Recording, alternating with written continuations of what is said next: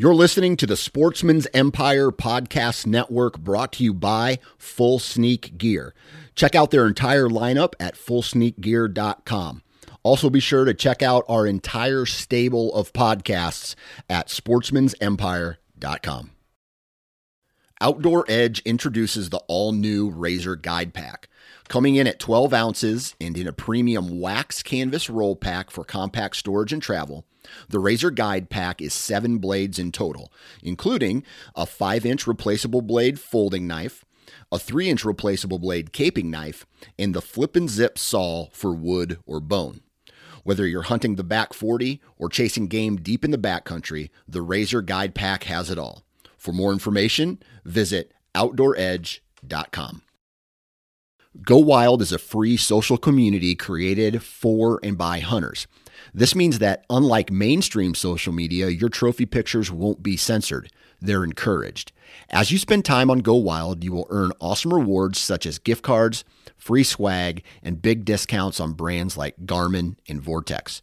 You will even earn $10 just for signing up. Visit downloadgowild.com and sign up today. New from Moultrie Mobile, the Feed Hub offers first of its kind cellular connection and control for nearly any spin cast feeder on the market. When used with the Moultrie Mobile app, you can monitor feed and battery levels, run feeders on demand, receive alerts when feeders are clogged, and remotely adjust feeding times. The Feed Hub is ideal for anyone who maintains feeders. Remove the guesswork and save time by planning feeder maintenance before you drive to your hunting property.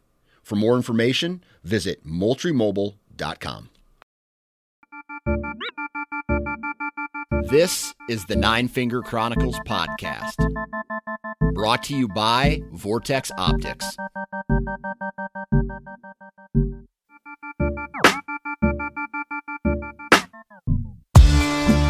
What's up, everybody? Welcome back to another episode of the Nine Finger Chronicles podcast. And we got a really good episode today. All right. But before I talk about today's episode, I got to fill you in on how my my last week has been. So, last week, my boy early on in the week, he gets sick, right? Starts complaining of I think it was uh Tuesday. It was a Tuesday night. And he starts complaining of uh, a stomach ache at football practice. And I'm just like, okay, well, maybe he's got to poop. And so I get him home. He doesn't he doesn't poop. Um, but he wakes up in the middle of the night and he just starts throwing up and he's throwing up and he starts shitting himself and he's just like, you know, I'm, I'm coming at you straight from, um, you know, there's no there's no chocolate covering on the there's no there's no silver lining to this uh, this discussion. It's I'm coming to you straight as a parent, straight as a dad. So he's throwing up, he's shitting himself, he's up all night, which means I'm up all night taking care of him. You know, I got to give him like two baths. Uh, and, and this kid, he's like, I'm like, buddy, please, all I ask, I know you're not feeling well, just puke in the toilet. All I care about is just puke in the toilet. The first time he walks out of the bathroom, I laid down some blankets in the bathroom. That's where I wanted him to try to get some rest uh, because who knows where he was uh, going to puke. He pukes in the he he he gets out of the bathroom after he he pukes the first time walks into the living room sits on the couch pukes all over the rug okay clean that up comes back out lays on the couch pukes all over the the rug floor thingy that's underneath the rug all right got to clean that up goes back to the bathroom lays on the floor stands up pukes all over the blankets that he was using there and not one time other than the first time, did he puke in the toilet. And so for like, I'm not joking, I was doing laundry for like shit, 48 hours straight. And he gets better. He ends up uh, kind of going back to school. And wouldn't you know it, that next night, guess who's throwing up? Me. And so I, I was kind of feeling weird on that Thursday. And uh, I was like, and I've been around the block enough times to know when you start feeling weird, it's just hold on for the ride. And sure enough, Thursday night, and, and this is not an exaggeration, I was throwing up harder and more violently than I have in my entire life. I mean, harder than any alcohol induced vomiting, uh, any flu I've ever had in the past, nothing compared to how hard I threw up. I felt I felt like a shift in my guts to where dude, like I, I was pulling stuff. I was throwing up stuff that had come out of my intestines back into my stomach. It was the most disgusting smelling shit that I had ever smelled. On top of that, I had diarrhea, like just explosive diarrhea, cramping. Um, when I when I was throwing up, my like sweating. I just was sweating, tearing up. Like I was throwing up so hard, my like my abs were sore. It's like just painfully sore. Like I, I did a, a million sit ups. And so, and then the next day, you know, I finally got a little sleep. And then the next day, I, I laid down for so long, I think my muscles started going into atrophy. And so my wife took care of the the kids, and until I kind of started. Uh, and luckily, this all happened over a three day weekend in which we didn't have any plans over this uh, this holiday weekend. And so, so I'm glad I got it out of the way. Now I go. I thought there was like a two hour period where I was like, man, I, I kind of feel, I kind of feel okay now. And then my my throat started hurting. And I think it's a mixture of I was weak and then another sickness or, or like sinus infection came in on top of me throwing up so hard. I literally think I, I tore my throat because um, I, I couldn't sw- swallow without wincing. That, that's how bad it hurt. And so now I'm on a steady diet of uh, Vicks VapoRub cough drops, Chloraseptic spray and uh, basically just medicating myself through Walgreens in order to uh, have enough gusto to do this uh, do this podcast. But I'm going to tell you right now, the best part about it is that it has come before I leave for my hunting trips, right? Now, I'm still waiting for my wife to get sick. I'm still waiting for my youngest boy to get sick. Uh, two days later, my daughter got sick. And so she missed, uh, I know she didn't miss any school because it was the weekend. She got sick on Friday night. And and so Saturday, yeah, she got sick on Friday and Saturday and then Sunday we were all kind of just the whole family kind of recovered, did laundry, bleached the entire house, all that stuff. So that's that is what's going on. I'm just thankful that it happened when it happened and not affecting a hunting trip or any sporting events that my boy uh, and daughter have coming up. But what I'm getting at is it's over now. Like I'm on the I'm on the downhill slide, and uh, I'm, I'm glad. I just knock on wood that nobody else gets it and that it doesn't affect any type of hunting uh, that I got coming up in the near future. But so that that's kind of an update until today. The other thing I want to say is I know, I talked about this on a previous episode, but I, I want to reiterate how awesome it is to not have to change bows. Because uh, for a while there, I was changing bows almost every year, and you got to go through the setup, and you got to go through, you know, getting a new string, peep sight, you know, nock, and and then just tuning your tuning your bow to get it back into, you know, ac- to find accuracy. This year I didn't have to do that. So it's awesome just picking up a bow and shooting it and it's on. I have to do some just some very minor tweaks, but I don't know if you guys have ever walked away from uh like a week of shooting where you just you feel almost cocky where you're like if there is a deer and for me that magic number is 60 yards um, for several reasons one like I just like for me where I'm confident at. On top of that, my last pin on my sight only goes to 60 yards, and I think that's good. It's like I'm forcing myself to get within 60 yards of an animal, and so if there's a deer right now. I feel that's a that's of shooter shooter caliber for me, and when I head out west, that's uh, pretty much any legal deer. I'll tell you this: I feel sorry for that animal because it's going to get an arrow. And so I, uh, I, I, I'm walking away from this last week of shooting. Uh, I got, you know, I still have two more weeks to go. Actually, today is the, let me look at my calendar real quick let's see here where we at so i am 1 2 3 4 5 6 7 8 9 10 11 12 days away i'm 12 days away from my first uh, hunting trip and so i'm just going to continue to shoot build that confidence even more. And so I'm feeling confident with that. I got to pack my gear. Um, it's all it's all there. I just have to organize it. I got to uh, do some maintenance on my truck, and then it's game time, baby. And uh, I've done the scouting. I've done. I know where I'm going.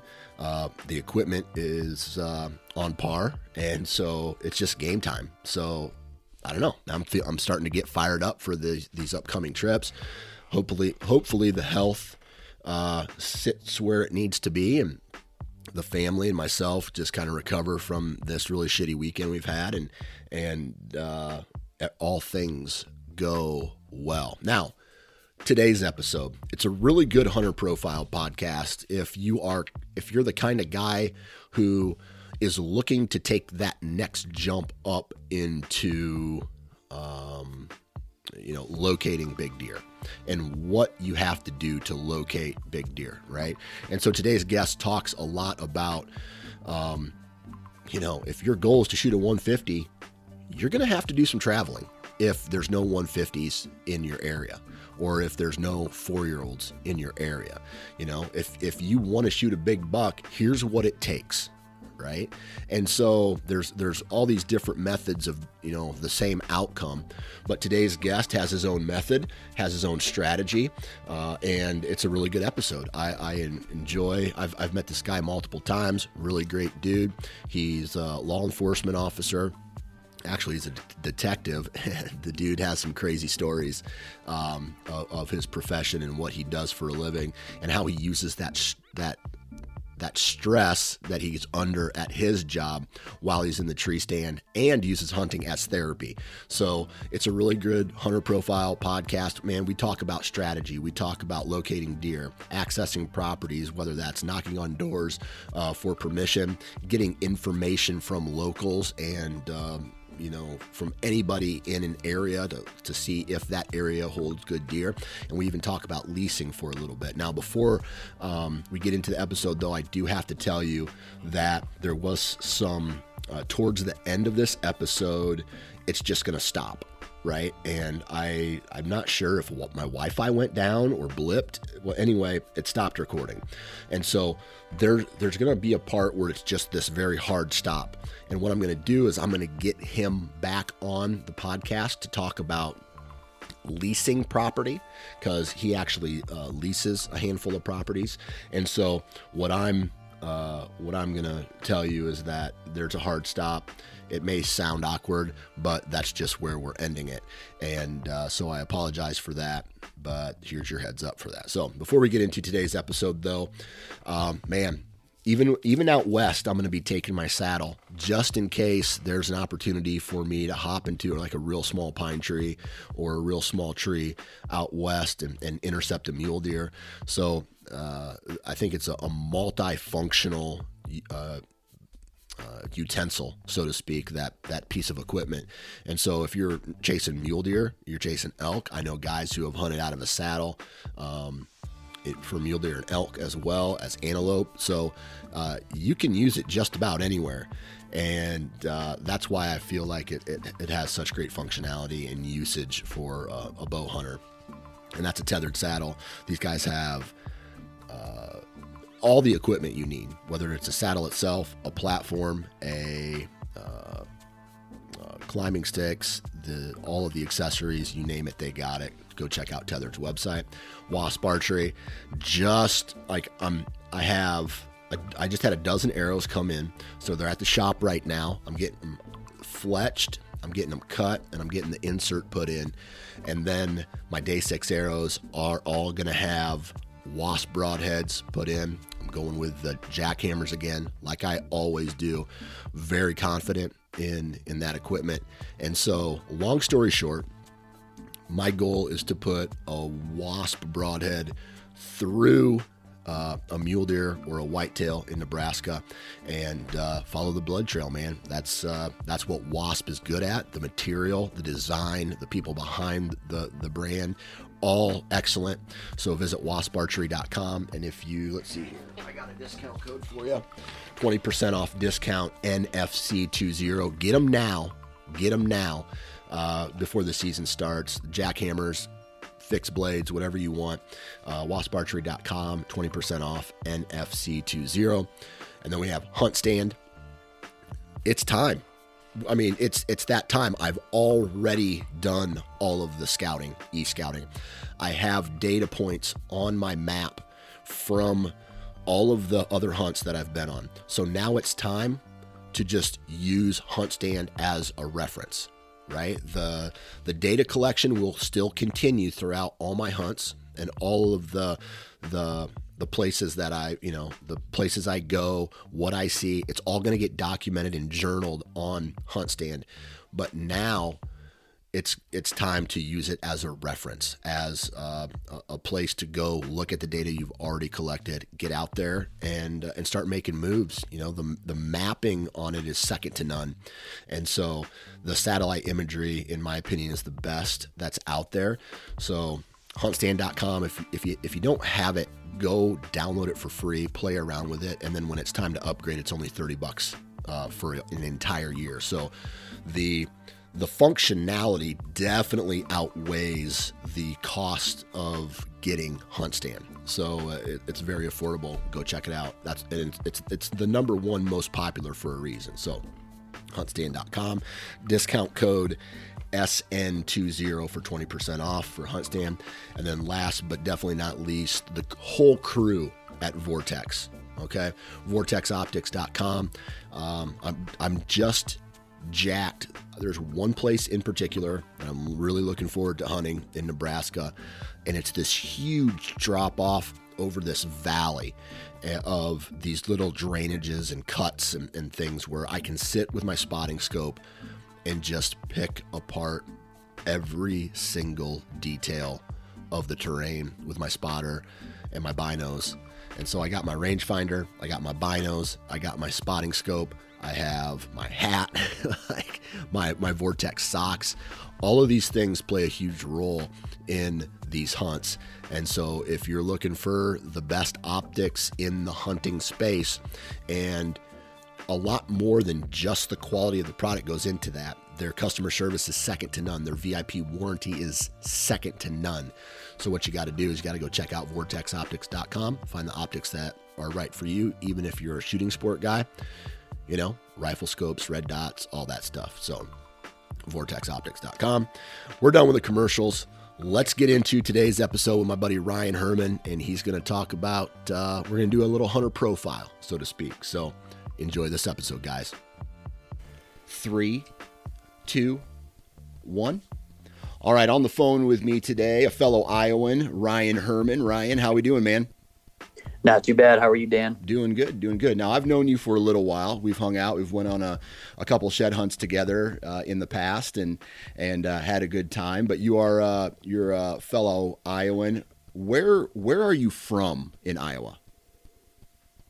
Well, I'm actually from Minnesota. Oh, uh, my wife and I both grew up um, just outside of Mankato, which would be kind of in the south south central part of the state. Yep. Um, but we we moved to Iowa.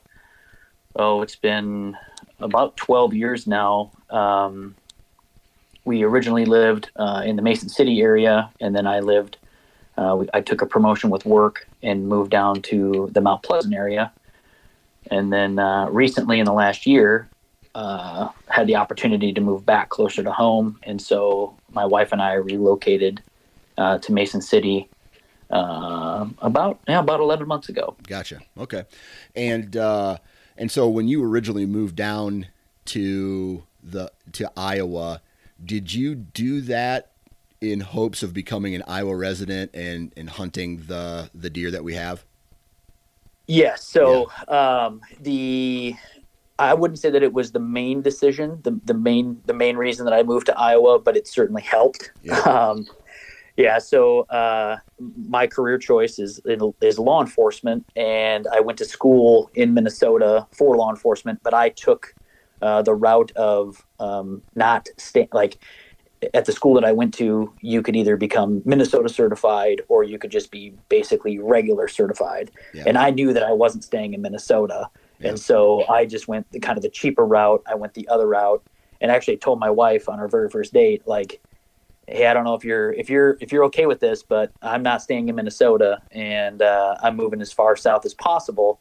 Um, I didn't make it very far. I, look, looking looking at a map, um, it uh, you know I didn't uh, didn't shoot too far, but uh, when I got out of when I got out of college, I applied with uh, several federal law enforcement agencies. Um, I applied with a couple agencies in, in Texas, uh, in Iowa, and then uh, Wisconsin as well. And, and part of that is, you know, I, I love the Midwest. I, I, I, you know, I've served time in the military and lived all over the country and been all over the world. And I can honestly say that there's no better place, uh, arguably in the world, uh, than than the Midwest. So yeah. I kind of knew that that you know, Iowa, Wisconsin. Um, you know, maybe maybe Missouri, um, Kansas. Th- those were places that I was looking uh, to to um, you know, pursue my career and, and, and, move, I guess. Yeah. So you decided that you were going to be in uh, law enforcement. And so did you come out of that with a specialty of some sorts or just like, hey, I want to be a police officer? No, I just, I went to, I went to college uh, just kind of for a regular uh, criminal justice degree. Uh, I went to the University of Minnesota in Mankato. Um, they have a very good program for, uh, I think it's a law, I think they call the program law enforcement, uh, but criminal justice.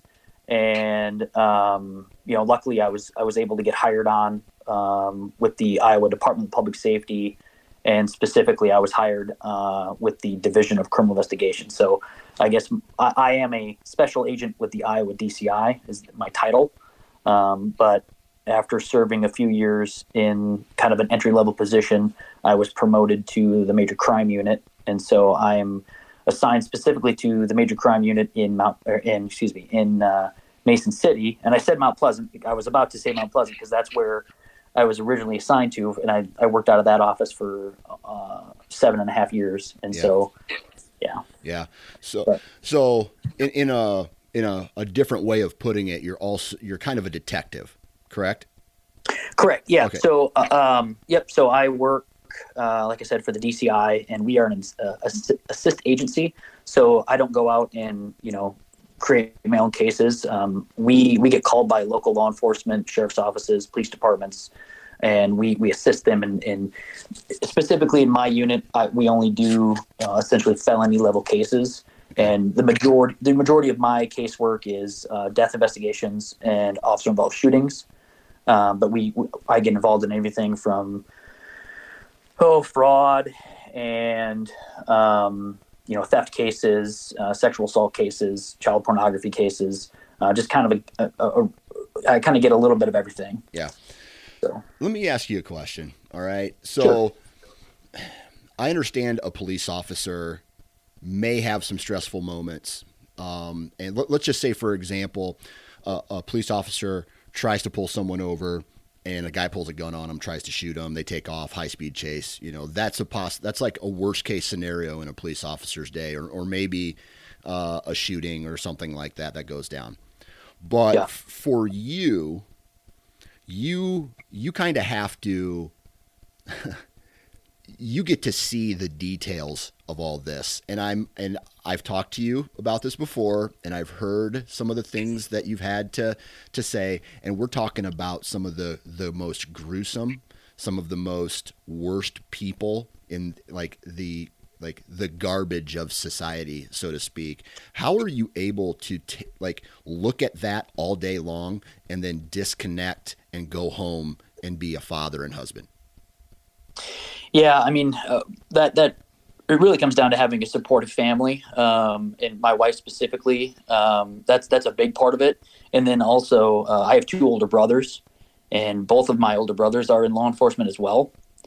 And so it's one of those things where through that and through other friendships or, or people that uh, I have a, a, a, brother-in-law, or it's actually my brother's brother-in-law. He's also a cop. My sister-in-law it'd be my wife's sister. She's a police officer in Texas, and so definitely like you know they always talk about like the the brotherhood or, Yeah. or whatever within law enforcement. Well, we truly have like a an actual brotherhood within Yeah. a brotherhood. So Yeah. um, but it, it, like I was saying, it, it comes back to having a supportive wife, and like she realizes that there's some times where you know uh, you come home or I come home, and you just you know she can tell that I don't want to talk. Yeah. And it just you know you just kind of got to separate yourself. Um, you know how how I do that. You know it- it's funny that um, when I'm driving home, I typically shut the radio off, and it's just like silence, Yeah. which is always kind of uh, helpful. Yeah. Uh, and I used to do that in the academy too. When when we'd get dismissed for the weekend, the academy is so uh, crazy that I would just shut the radio off, and I would drive the two and a half hours from Des Moines, Iowa, back, back to uh, Mankato. Uh, actually, it was probably closer to three hours, and uh, I would just shut with the radio off just to kind of tune it out and Yeah. just kind of you know Yeah. it, it, it, it's very it's been very helpful but um, yeah having a supportive family is a big part of it and then i mean like you said it's it's amazing to me um, some of the things that people like what human beings will do to other human beings Yeah. and it, it's usually something pretty pretty sad as to why that those things are happening but Yeah. it- man human beings are uh, we're we are interesting creatures that's yeah. for sure Yeah. And I, I I'm sure you get to see the the the full spectrum from the nicest, most genuine, honest, hardworking people all the way down to just like scum. You know what I mean? And so um, yeah it- yeah.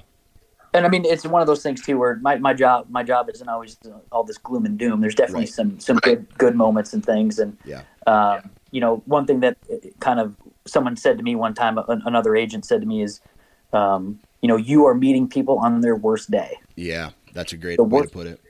The worst day of their life has just happened, and you are the first person they're talking to about Yeah. it. Yeah. So So you are a a deer hunter as well, right? So I got I have two questions on how deer hunting and this job can connect with each other. And the first one is so again, you you see some of you know you, you, get to see or you work in an environment that has the potential to be very dark and not like the the opposite of happy, right? And so Yeah. how how does deer hunting I don't know, some guys would call it therapy. How how does that play a role in your life? Hey, it's Kaley Cuoco for Priceline. Ready to go to your happy place for a happy price? Well, why didn't you say so? Just download the Priceline app right now and save up to 60% on hotels. So, whether it's Cousin Kevin's Kazoo concert in Kansas City, go Kevin, or Becky's Bachelorette Bash in Bermuda, you never have to miss a trip ever again. So, download the Priceline app today. Your savings are waiting. Go to your happy place for a happy price. Go to your happy price, Priceline. Yeah, it's, it's definitely therapy. Um, that that's a big part of it. I I often refer to it, and I'm I'm stealing this term from someone else, but uh, uh, tree stand therapy is a big part of it. Um, and it, it, it's weird that you know I know there's a lot of people who can't do all day sits. I know there's a people who you know want to want to hunt for two hours every day and, and and are okay with that, and there's nothing wrong with that. But for me, part of part of decompressing, I guess, is you know having that I guess that rut vacation, the seven days straight where you're running and gunning, and it's it's nothing for me to sh- to sit and do, um, you know, th- three or four days, uh, sun up to sundown, all day sits, which, you know, I, I would argue has contributed to my success. Yeah. Yeah. But at the same time, that it, it's that that benefit like you have no problem doing it because I don't know, ha, like your job and well, you said you have a military background, you have a law enforcement background, and I'm, I'm guessing this is just me um, putting words in your mouth, so to speak, that you have to have patience for those jobs in order to become successful, and that kind of carries over into the tree stand. For sure. Yep. That, that's you nailed you nailed it. That's 100 percent correct. Yeah. Okay. So, uh, and then the other uh, part of that question is, you know, you got your therapy, but you've, I'm, I'm guessing you've also, you also have a lot of pressure and stressful situations in this job. uh, at times, and and so does that at all help you in the moment of truth when a giant steps out and it's time to put an arrow in him? I would say I would say yes. Um, you know, there's. Um, I, I'm going to take this from my brother Sean. Uh, some some people are hunters and some people are killers. Yeah. Right. And that, when, when it comes down to it, my, my brother Sean is a killer. Like, it's it's one of those things where he doesn't have a whole lot of uh, uh, missed opportunities. I, I, guess if a deer steps into his sights, there's a really good chance that deer is going to die. Um, and it's one of those things where I actually struggled with what I would call probably target panic for for many years. Yeah. And uh, just in the last couple years, I've really been able to kind of, you know, take take sit and take that extra breath and and you know not jump the gun, I guess you could say.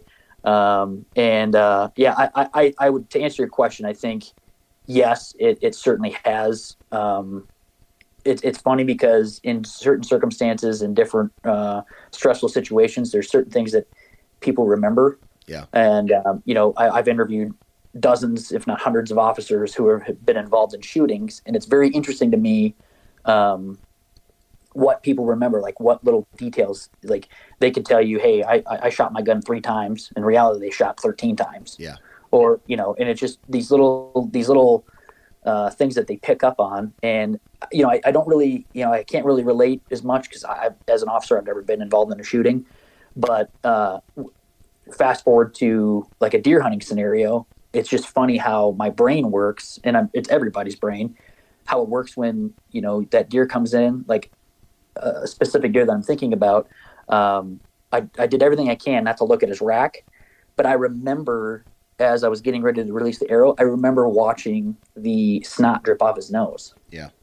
Like I'll, I'll like I'll never forget that image. And the same thing, I remember, you know, I, I can't really remember where, as a, as a, as it was playing out, I can't remember where the shot would hit, but I remember watching the fletchings like enter his body. Yeah. It, it's just weird. It's just weird how your your brain like tunes into those things, and I think that that definitely comes from being able to um, I've, I've been more successful in the later years because I've been able to kind of, you know, calm myself down. Yeah. So you you brought up something real good, uh, and um, maybe you can use your brother as a reference, or uh, um, if you if you like, or or yourself. But you know, I 100% agree with you when you say there is a difference between a hunter and a killer, and it always seems to me that the killer is just a a hunter who is able to maintain control in the the high, uh, the, the very tense moments where maybe a, a, deer's got you pegged or maybe they're just going to catch you or maybe you have to you know throw the arrow up over the safety harness or the bow up over the safety harness make a move in the, the stand and, and adjust and, and then still get the shot off or or maybe keeping cool in a hard quartering or uh, away or a hard quartering toward shot or you know things things of that. What do you what do you think the difference is between a good hunter and a killer? Man, that's a tough question. I, you know, um, I, I, think I mean this is maybe generic or maybe this is kind of a, a stupid answer, but I think like confidence. Yeah. I think confidence. I think confidence goes a, a long way. Yeah. Um, it, it, actually takes me to a situation with my other brother. Uh, a couple years ago, he he shot a deer. He took a shot that I would not, I would not in a million years take take this same shot. He shot a deer right straight on. Uh, deer was looking right at him. He actually, we, we got it recorded. It's actually a pretty cool film. Um, but he took the straight on shot, and it was one of those things where like as I'm watching this video, I'm like, you you did not take that shot. You did not take that shot. Yeah. And dude, he didn't even second guess it. Like he yeah. just knew, right, I got to put this arrow right in that spot. And I mean, he he 12 ring this thing, yeah. and I mean, I think it I think it ran 40 yards, and I've I've never seen a blood trail. Uh, I think you know, I think it, the the arrow, the the broadhead hit the the artery there in the neck, and this thing this thing bled out in a matter of no time whatsoever. I mean, it was yeah. it was crazy. I've never seen a blood trail like that before, and it's one of those things where uh, just the confidence, like knowing exactly how your equipment works, um, you know, for me, confidence goes into my, my, my tree stand setup. Like, you know, there's always the saying of like first time in's the best time in. Well, I I'll sit in a tree stand in the same spot. You know, given given the right setup, given the right wind, I'll I'll sit there half a dozen times, and I I've shot some some really good deer on first sits, and I've shot some really good deer on third, fourth, fifth sits. Yeah. And part of that is before I even hang a tree or before I even hang the stand, I know exactly which tree is going to give me the best opportunity, and having confidence in that spot. I mean that that goes a long way. Yeah. Because if you're if you're you know if you're not confident in your in your in your spot, you're not confident in your equipment. Um, you know, it's just it's it's a downhill slide. So Yeah. Um, I'll tell you this, man. I if you asked me this same question in 2016 before I shot, so I'm on a roll right now as far as uh, filling my Iowa tag on on a what I consider a good buck every single uh, year since 2016. And I hope I'm not jinxing myself here, but if you were to ask me the same question, are you taking certain shots, right? Either a hard quartering towards or a hard um, uh, quartering away or, or even a head on, you know, I would probably have a different answer than I, I would today. And I think over the years, having those encounters has really given me the confidence to stay calm. And I think when you're able to stay calm in a, in a, in a tense situation like that, let's say, uh, I don't know, this, this year, I shot my buck at probably 10 yards head on. And he was a little, he was on the uphill side of where my tree stand was.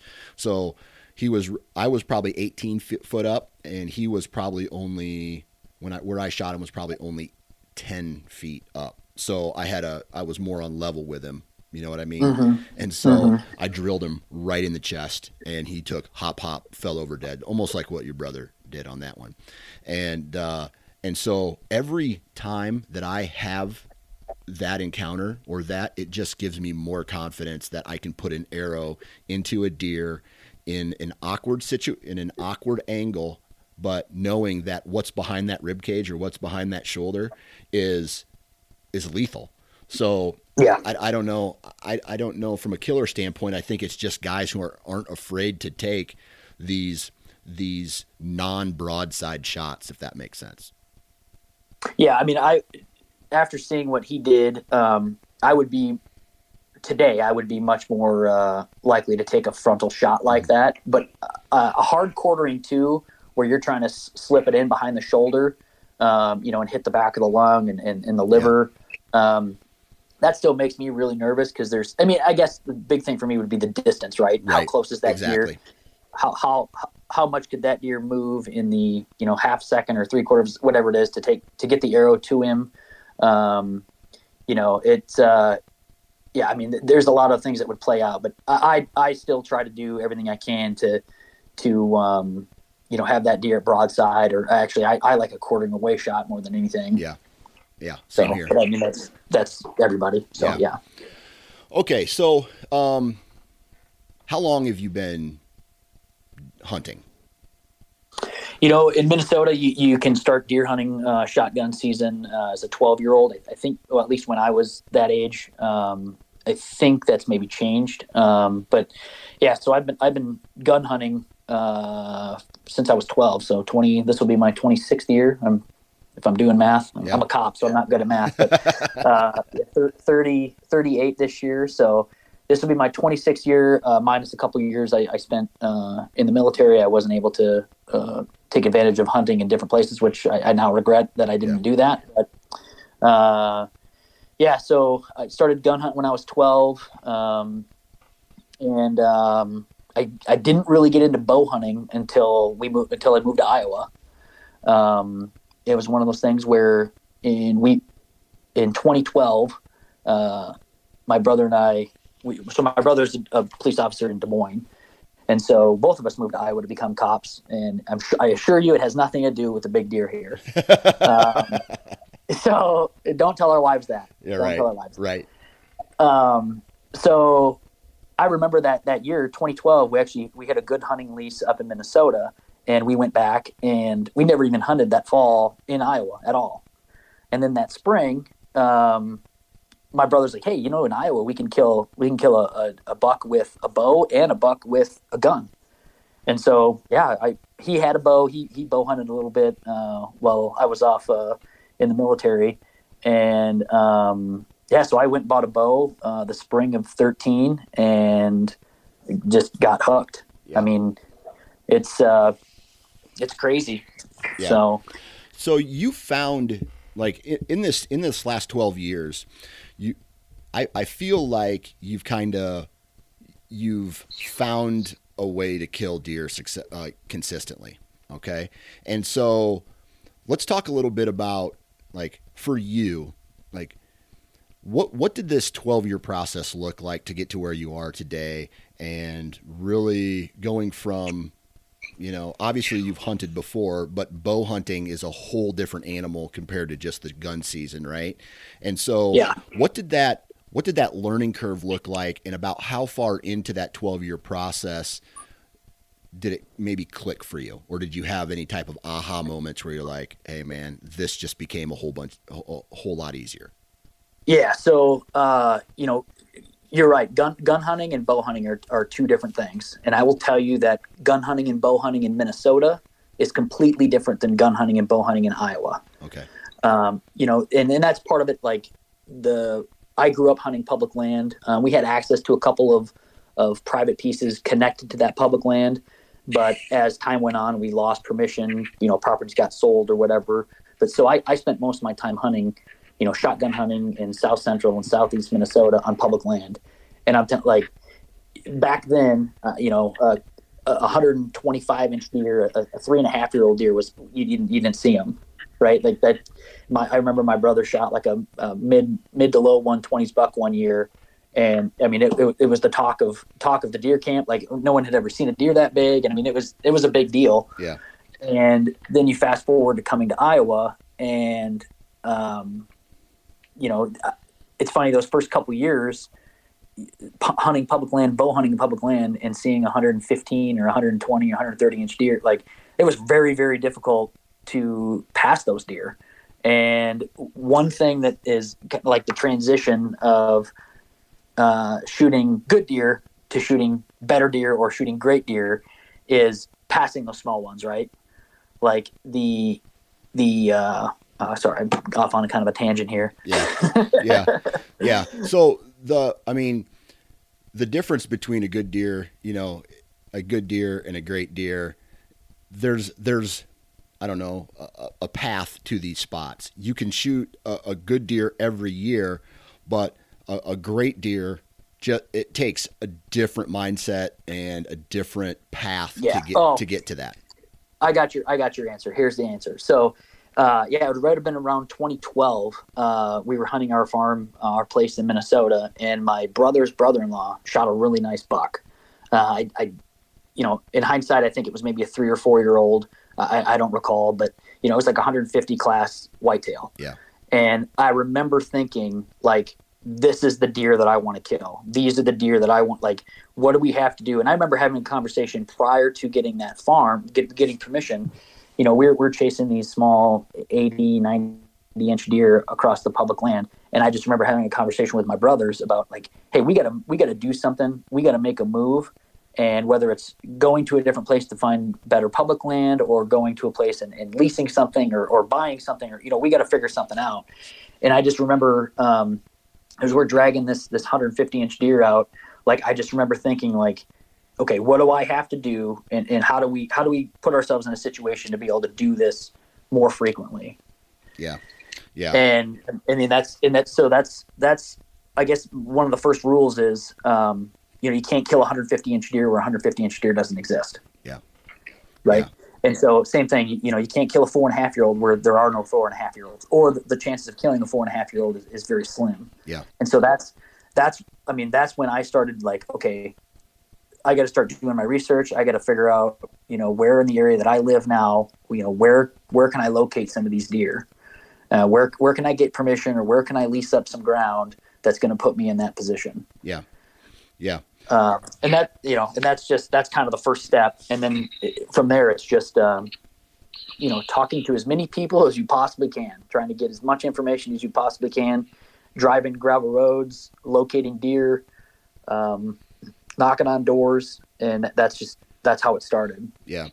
All right. So let's just, I'm, I'm to throw, I'm to say something here. And you can you can go to a property, you can lease it up, you can get permission on it. Hell, you could even buy it and manage it. But there's still certain things that have to happen in order for that deer that you want to kill, right? That that 150 class or up deer that you want to kill every year. Leasing up a piece of property doesn't necessarily mean that it's going to be good or that that deer is going to be there when you're there, right? So, Yeah. so talk to me a little bit about, um, you know, once you started paying more attention and trying to put yourself in an area where deer were at. I mean, I could give a guy some. I could, there's guys I know who are, consider themselves hunters. I could give them the best property in the state of Iowa, and they probably they're not going to kill the the the the most coveted deer on the property, right? Uh, unless it was an accident, okay? Yeah. Which which you know Yeah. we know we know could happen. But Yes. then, then there's other guys that I could point out a piece of public to, and they're going to find the biggest deer there, and they're going to kill it. You know what I mean? And so um, when when you started this process of trying to locate this next caliber of deer that you really wanted to shoot, um, what did that look like for you? Yeah. So um, initially, it started with talking to local people. Okay, so I, I lived uh, down in southeast Iowa, and uh, before that, my brother and I we leased a piece of ground, uh, kind of in the in the urban part of Des Moines, so just on the edge of Des Moines. Yeah. And not now. I mean, this was in 2014. And now, fast forward up to now, and I think it's all houses and stuff. It's gone, right? They, they, it's all been developed. Yeah. Uh, but that that was a big thing of like, you know, I will talk to mail carriers. I will talk, and some of the stuff, you know, I will give credit to the uh, the Nine Finger Chronicles podcast and, and the and the and the Wired to Hunt podcast. You know, I was gonna say when we started recording, hey, I'm a long time listener, first time caller. Right. Um, but uh, yeah, I mean, just talking to every single person. Um, it's probably got to the point to where it was probably a little annoying when people would see me come in, like, "Oh my god, this guy's going to want to talk about deer hunting." yeah. And, you know that that's not my problem. That's their problem. Right. Um, so, but really, I mean, and that's that's one thing. Like, you know, just driving around a section or driving around a neighborhood, and you know, you know as well as I do, when you pull into a driveway to talk to somebody because you spotted a buck on the backside of their farm, and they have a Realtree camo sticker across the entire back window of their truck. right. Realistically, you're probably not going to get permission to hunt there. Right. But here's what I'll tell you: try.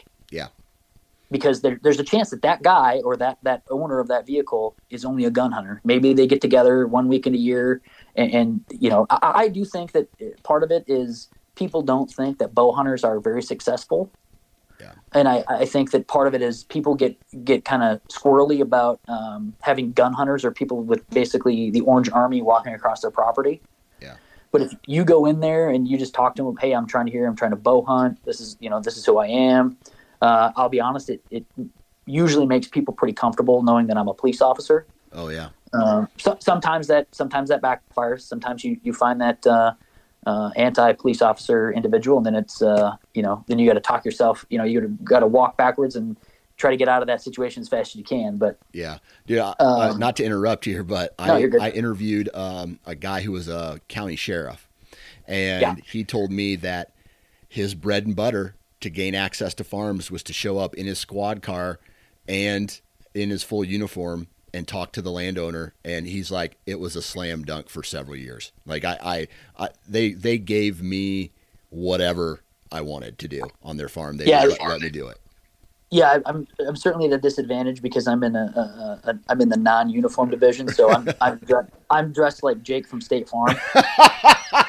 so Who's this guy trying to sell me insurance today? Yeah, I, I'm telling you, just the other day I knocked on a guy's door and I was there to talk to him about something, and he's like, he's like, oh man, I thought you were with the insurance company. I'm like, well, no, a little different, but he's like, you just, he's like, you look like an insurance guy. So maybe maybe that's a good thing, maybe it's a bad thing, but That's funny.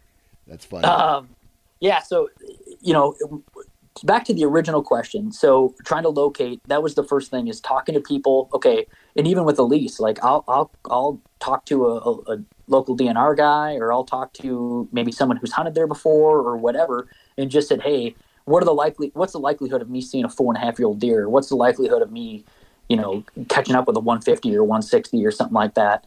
and you know, most of the time they'll they'll give me an honest answer. Yeah. Um, and um, at least I think so.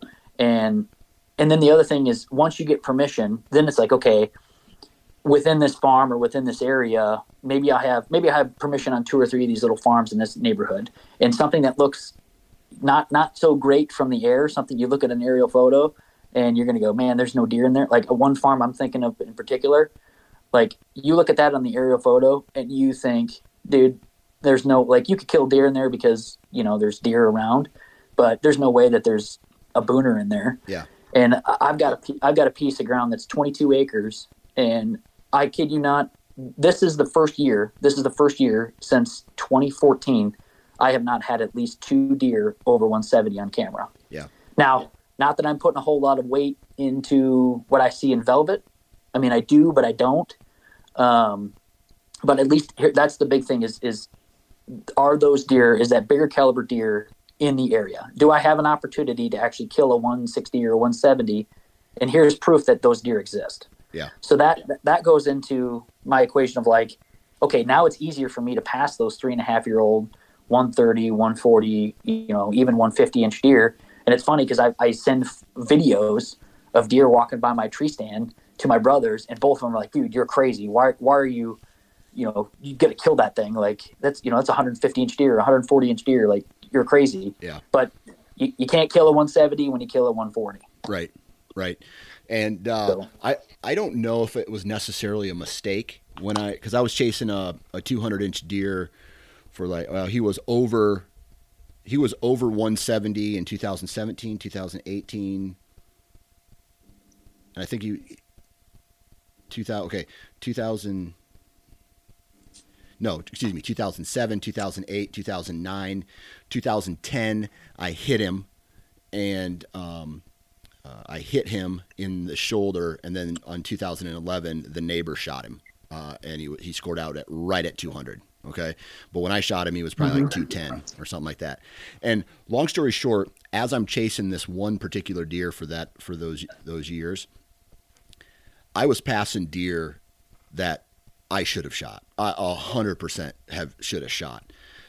Did did you instantly step up to like 150 plus, or did you stair step your way up there like by killing a couple 130s and killing a couple 140s, or did you just have it set in your mind? I have a benchmark of 150. If it does not meet that criteria, it will not get shot. No, so uh, back up to like 2013, um, you know, I was leasing ground in Minnesota, I was leasing ground in Iowa, and um, hunting hunting some public in Iowa. And I remember passing like early in the season, you know, passing like 110 to 120, 125, even 130 inch deer. And then, you know, then as the time goes on, as the season goes on, uh, you know, I ended up shooting 121 inch deer Yeah, right? Um, so I, I, in that early 20, um, 2014, 2015, 2016, um, I shot some smaller caliber deer, a couple of two and a half year olds.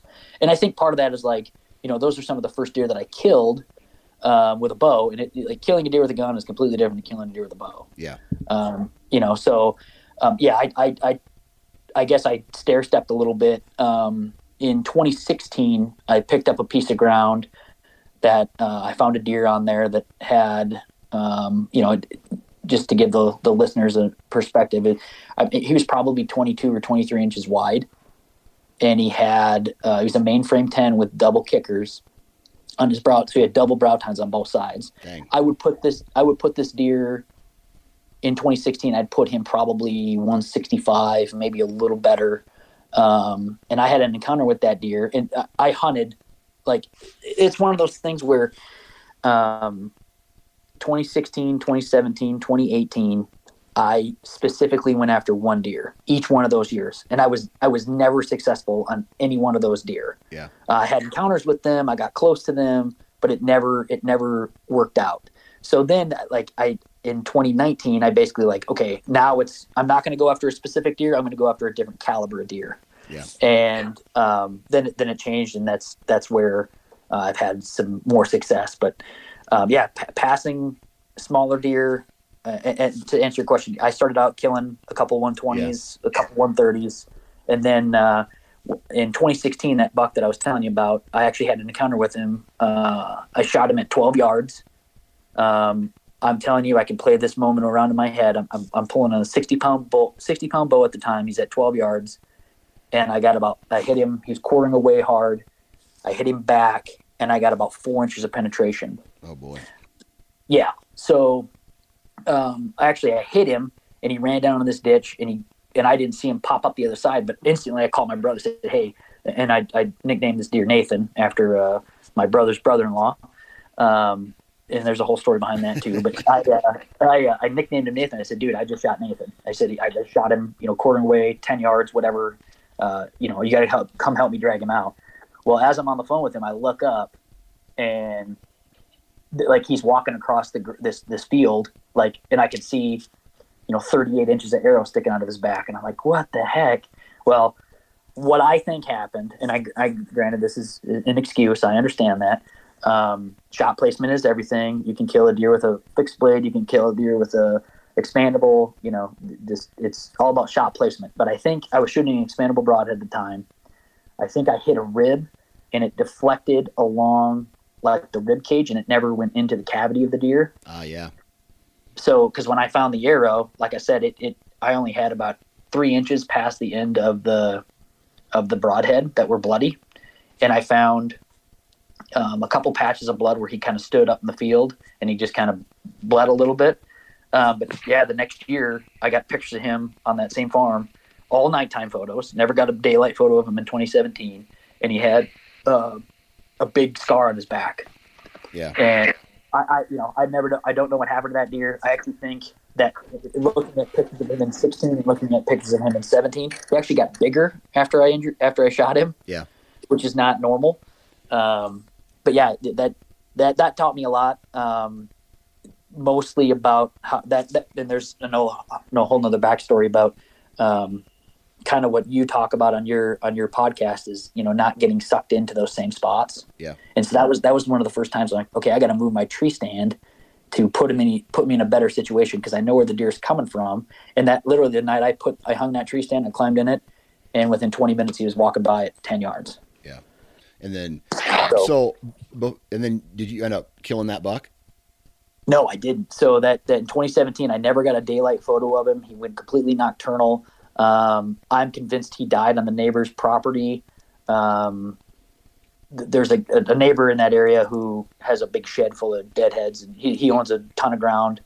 Um, and I, I think it's, it's hanging in there. I, I, in fact, I have a, a little, uh, let's call it reconnaissance or intelligence to know that uh, he either found it dead or somebody killed it or whatever. But the, the deer's hanging in uh, the neighbor's shed. Gotcha. Gotcha. So Um, kind of going back to the time frame when you were uh, you were hunting a specific deer, but wasn't finding the success, right?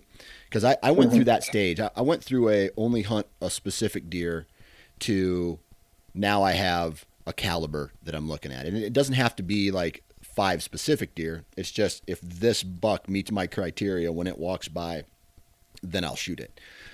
But when you were going after a specific deer and, and you were not finding success, what do you think you contribute that to? Well, I mean, part of it is I have no ability on any of my farms uh, up to this point to really manipulate the ground. So I don't do food plots. I don't. I don't.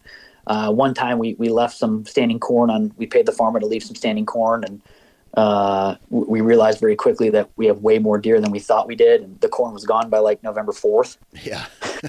you know when you when you when you leave a half when you leave a half acre of corn standing uh, in south central Minnesota that that corn because there's not very many deer Yeah. that corn's going to last you you know up until January if you do it in uh, southeast Minnesota uh, that corn's going to be gone before Halloween Yeah. because there's so many there's so many more deer Yeah. um, so I think a big part of it is not not being able to really manipulate or or you know you, I look back at those properties and, and, and think about like man if I could have done this or if I could have done this just in terms of put a food plot here or manipulate this in which we could you know I could create a bedding area or something like that maybe I could put myself in a better situation um, but I think for the most part uh, man it deer once they get to be five six seven years old they are smart. You know their their whole their whole existence is to survive and to breed. Though that's eat eat, sleep, and, and breed. That's what they do, Yeah. and survive, obviously. Yeah. And uh, when you're trying to beat them at that at that own game at that at their own game, it's uh, it's it's not easy. So I, I- I give a lot of credit and props to people who are able to go in and kill a specific deer and do it routinely. Um, you know, I don't know what I would I don't know what I would change as far as how I hunted those deer. Um, you know, one one that I'm thinking about in particular hindsight, I would have moved a, a tree stand, or I would have tried to hunt a little bit further up uh, a ridge up to a toward a ridge top. But there was part of me was worried about the way the wind and the way it's set up was like, you know, this is the this is the most conservative position. This is the safest position. If I want to continually come back in here, this is my best option. I was worried that if I moved it even 60, 70, 80 yards up this hill, there's just more of a risk of bumping that deer out uh, because I, I could have told you which series of ridges he was bedding on. I just didn't know if he was on the on the west end or if he was on the east end. Yeah. Yeah. Um, and then it's funny because that particular deer I'm talking about, I chased him all of 2018. I had uh, two separate encounters with him from the tree in 2018. I came to full draw one time and it just didn't pan out. Um, he no idea I was there. I never got busted by him. Uh, well, he did bust me walking across the field one time, walking back to my truck. He, he caught me after dark. Um, but the next year, I never got a single photo of him. Never, no velvet photos, no nothing. And on November 12th, it was super, super cold that year. And um, I'm sitting there, actually in there in this piece of timber, looking for another deer. And uh, that deer comes walking down the hill right right to me, and I shot him at uh, 11 yards. And there, and I actually didn't know it was him until I recovered him. Yeah. Yeah. So So you go through the you go through the kind of the stair step stage and then you say to yourself, okay, I want to I want to hunt a specific class of deer and then you you start you start, you know, getting encounters but not necessarily being successful in, in getting an arrow in them and then something happens in, in this moment and you kind of you've already said to yourself, "Hey, I got to I got to start moving and I got to start doing things I got to take action, some kind of action, in order to get yourself into a better shooting scenario with with the caliber of deer. What were those things that you did in order to get um, better shot opportunities on that caliber of deer that you ultimately wanted? Yeah, a big part of it was you know for years, and we still we still do it now. I- I'll, I'm I'm guilty of it. Um, setting up like predetermined locations, Yeah. right? Setting up tree stands, and and it, it, there's one particular farm on one of the leases we have. Uh, it's just a river crossing, and I'm telling you, it's basically where two two creeks come together, and they they it's an east west creek with a north basically a north ditch that drains into it and where that north south ditch drains into that creek um, we have a tree stand overlooking that spot. You hunt it on a wind out of the north it blows your scent back up over a pasture. And i'm telling you dan if you sit there from november 3rd to november 10th and you sit there during that time and you have a north wind the whole time because that's that's the scenario i'm setting up uh, you will you will have an opportunity at 140 inch deer or better. You will have an opportunity like if you just put your time in Yeah. um, so that's a location that I'm always going to put a tree stand, right? Because if I get someone who comes to hunt with us and there's a north wind and I'm hunting, uh, hunting another location, I'm going to say, hey, sit in that tree. And actually, I, a buddy of mine, um, they had shot opportunities at two different deer all in the same morning, and they just it, it didn't pan out for them. Um, so the, to answer your question, the big thing is not being able, not being afraid to move Yeah. right? Um, don't get stuck in these locations. I mean, even though, and I can think of half a dozen places on my different farms that, um, you know, I'm going to always hang a tree stand in there because I'm always going to see deer. I'm always going to be in an opportunity. And part of that is the fact that the, the properties are so small that there's not a lot of options for tree stands. But um, one big thing from last year was, you know, I, I just, in this particular farm, I had my two pre-established tree stands that I was having some good hunts in, but I just knew that okay, the wind was going to switch from the northwest, and I want to be closer into this little thicket because I see that's where deer are moving through. Yeah. And the night before, I hung, it- I went in there, put a tree stand up. It was only about eight feet off the ground, but it's a basically what I could do to get into these spots. and made it happen. And the next morning, um, I, I walked in there in right as the rain is. I actually sat in my truck because it was pouring rain, and the rain was just finishing. It was probably about eight thirty in the morning, and right as the rain's finishing, I'm walking in. I get in the tree. I'm I'm in the tree for maybe 45 minutes, and you know a, a larger caliber 160 class deer comes walking through, and I, I tag him at 22 yards. Yeah. So just knowing like these, I and I it, pinpointing these locations, and this was this particular location is. Uh, it's a it's a it's a river crossing on the south side of the river is a really thick spot where the deer like to bed. Those like to bed, and then basically it opens up to this basically creek crossing river bottom area. And I knew that deer were coming from the west and coming west to east, and I basically sat as the wind, you know, uh, blew basically over the pasture again, um, with the bedding just to my west. I knew he was gonna. I knew the deer were gonna cruise in there, and uh, check that check that doe bedding area, and that's exactly what he was doing. Gotcha.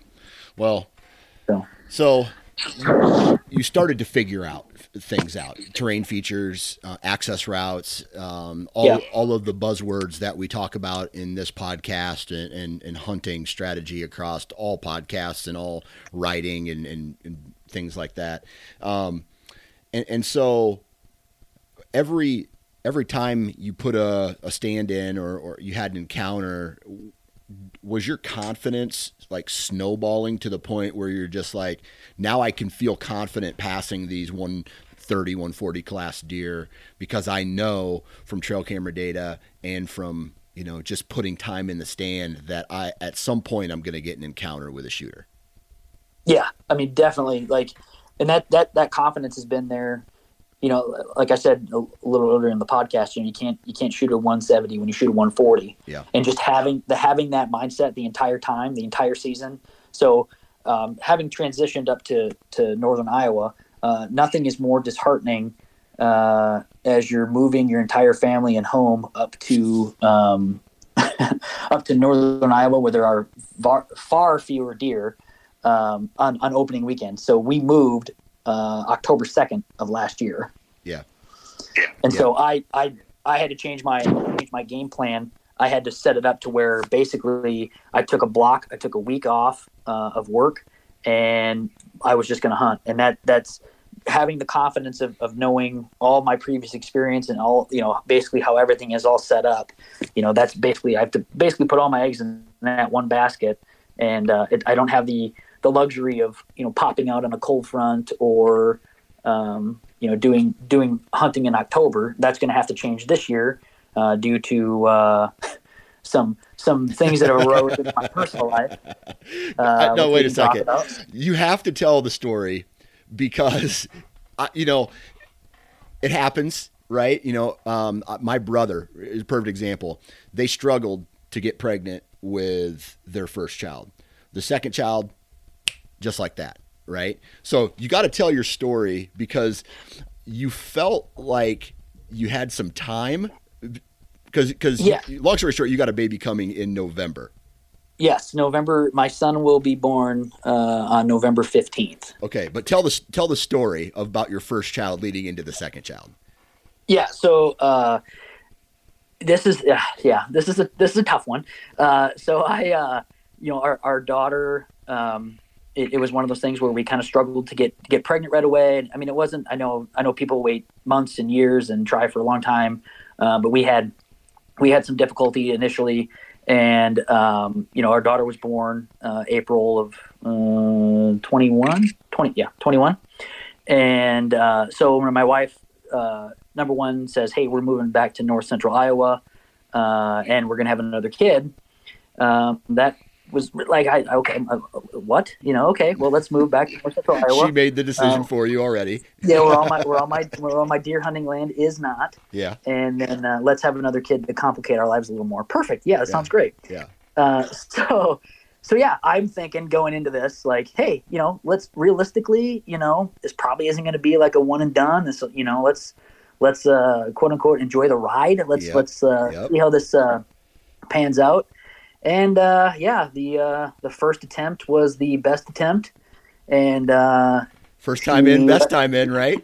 Fir- fir- yeah, first time in, best time in, and uh, yeah, lo and behold, I'm I'm shooting for like a January, February baby, Yeah. and uh, it turns out uh, November fifteenth. So oh, boy, so you're gonna have just like you better. You're kind of hoping that that baby comes later rather than earlier. You know, I yeah, um, it's one of those things where I realize that over the next couple years, it's going to be very difficult. Yeah. But I, what my hope is that okay, we're having a boy. So any of my family members who listen to this who don't know we're pregnant, uh, surprise, and uh, we're having a boy, so double surprise. Yep. But um, yeah, so uh, my hope is that when he's like six, seven, eight years old, or you know, a few years from now, it's going to be like, hey, buddy, let's go, let's go kill a buck on your birthday, huh? Mhm, Should, mhm. should we get a birthday buck? And then Yeah. it's like, oh well, now we got to go hunting. So, um, yeah, I mean, it's it's one of those things. It's, I mean, that's life, and Yep. uh, I, I, I'm already setting up uh, 2022 to to. I, I realize that I'm going to hunt a little differently this year. I'm probably not going to get the time in this, the tree because I, if you know, and I've heard different people say different things, but if I was going to tell you to take a week off of work, I would say November 5th to the 12th. Yeah. That's that's. I mean, the, all my now. Granted, it's uh, you know, it's your success time because you're in the tree, and that's what leads to success. But Yeah. I have seen the deer activity I've seen between. I will tell you, November 5th and November 7th are the two best days to hunt in, on my farms. Yeah. Period. Yeah. And then in the recent years, I've had really good success around the 10th, 11th, 12th, and then also, um, you know, between the 15th and the 19th, it just seems like my cameras just explode with deer running. Um, so yeah, I, I, I realize that I'm going to probably have to hunt in October, um, and I've I've done some of that. Um, I, I know it's kind of an old school mindset, but like don't hunt mornings in October. I'm still that way. I'm, I'm probably going to have to come off my old ways uh, and and do some morning hunts. And I'm actually thinking about taking uh, like the first week of October off and seeing if I can get it done early. Um, Iowa, we have the the luxury of uh, having an early muzzleloader season Yep. which is typically the second and third weekend in October. I've actually been successful in early muzzleloader in the past.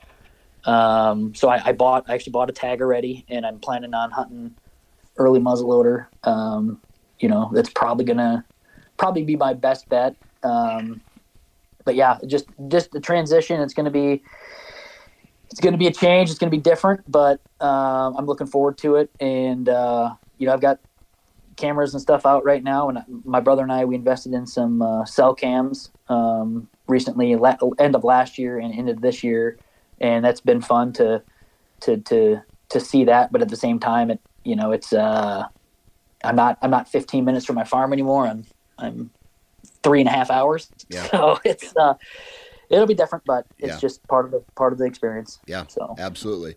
And and so um, a lot of people. So I, I picked up a, a piece of property that is two and a half hour or no wait, three hours from where I from where I currently live, and then my other main farm is an hour south of where I live. I just lost a piece of property that's ten minutes from my farm because the landowner died, and uh, they're they're going to sell it. So it's kind of it's made me have to think about travel time a little bit more. Um, how are how are you planning because you have two and a half hours in order to get down there? Are these going to be weekend trips? Um, are these going to be quick trips? Are these gonna, or is this going to be like a hey, I'm going to be down there for seven days, or I'm going to hunt as hard as I can until I get a deer? Uh, You know, talk to us Yeah. about the logistics of this, knowing that you got a baby coming in November. Well, I, I think the easiest answer to that question is I'm going to do whatever my wife allows me to do. Good answer. Right? That, Good That's the answer. Yeah. So um, I, I think my plan for the most part is um, weekends. You know, if I can take, you know, I'm gonna I'm gonna watch the weather. Obviously, I'm I I- cold fronts in October. I, I definitely think there's something to that. Um, but yeah, I'm gonna. I would say the first three weeks of October, I'm gonna do what I can to be in there um, on the weekends or you know, I'm not I'm not afraid. I mean, when we when we had our lease in Minnesota, I would drive two hours and 45 minutes one way every 10 days to replace our D cell batteries on our Wild Game Innovation cameras that we had Right. because we got we got a super deal on these Wild Game Innovation cameras that took four photos and then shut off. um, I think and you that's remember. against Wild Game. It's nothing against Wild Game Innovation. I'm going to say it's the technology of 2011 and 2012. No, no, no. Time out. Like, I think I, one of the first times I've met you, you vented to me about that. Uh, something or something like that, where you Yeah. were just like, "These goddamn cameras!" like, dude i'm not i'm not kidding like the worst part is the worst part is at the time because i was really cool so i drove a volkswagen jetta yeah i was i was awesome yeah so i i I had to drive my Jetta across the state of Minnesota to check my trail cameras, and then I c- couldn't drive into the farms at all. I had to park on the road, and, I, then I'd have to walk three quarters of a mile back into the. And this is like July, September, or July, August. This is hot, you know Right. there's one one camera we had for some reason because it, for some reason because the mindset back then was hey let's go put this camera in the best possible situation or the best place in the middle of this bedding area and let's not think about the fact that every time we go in there and check it we're going to kick deer out of there and oh and by the way let's make it so i have to cross a river so i would i would get down to my underwear i would walk across the river i'd put my pants and my boots back on i'd go and check that camera i'd kick 50 deer out of this this bedding area I'd get my nine photos on my on my uh, camera, and I'd turn around and go back, and then I'd like so. I'm not afraid to drive three and a half hours just for 20 minutes of hunting or 20 minutes of fun. I'll, uh, that's that's not a problem. It's just a matter of uh, what I can get away with uh, with my better half. And so, uh, to answer your question, probably weekends. Um, you know, I do have a pretty flexible schedule, so it's easy for me to take like a Friday or a Monday off, so I can maybe uh, maybe early that first. I think opening weekend is a sat. Uh, yeah, October first is a Saturday, so maybe go down on the thirtieth and and stay till like the third, um, and then uh, maybe do the same thing the following weekend. Um, Yeah. But we'll see. As, as I get closer to uh, uh, the fifteenth of November, I think my wife's going to be less likely to be as as uh, uh, loving and uh, um, willing to let me leave. So. And that brings us to an end of this podcast. Again, I really do uh, apologize for the awkward ending there. I'm going to get him on again to talk about the uh, the leasing side of the the leasing side of his strategy and how he goes about locating leases because I think that's something that a lot of people don't talk about. Um, a lot of people they talk about either owning the land, having permission on it, or public land. There's not like no one really ever talks about the leasing aspect of it, so I'm going to get into that on another episode.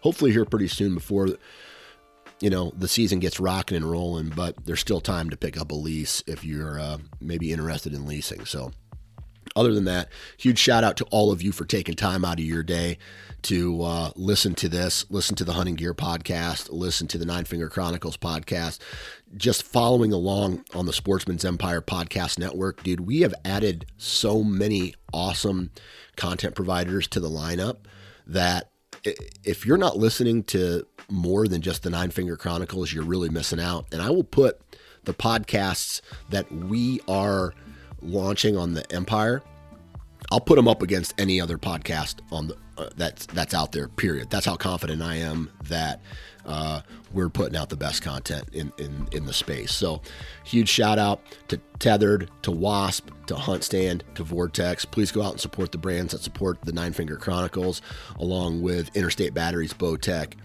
Outdoor Edge, Go Wild, Moultrie Mobile, and of course HuntStand there on the network side of things. Uh, huge contributors to making this whole thing possible and in believing in in the network as a whole. So go out, support those brands.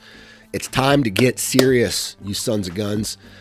Be safe, get serious, make good decisions, make sure everything's taken care of at home before we all start heading out, and then go out and slay my brothers. So, uh, good vibes in, good vibes out. Wear your safety harness, and we'll talk to you next time.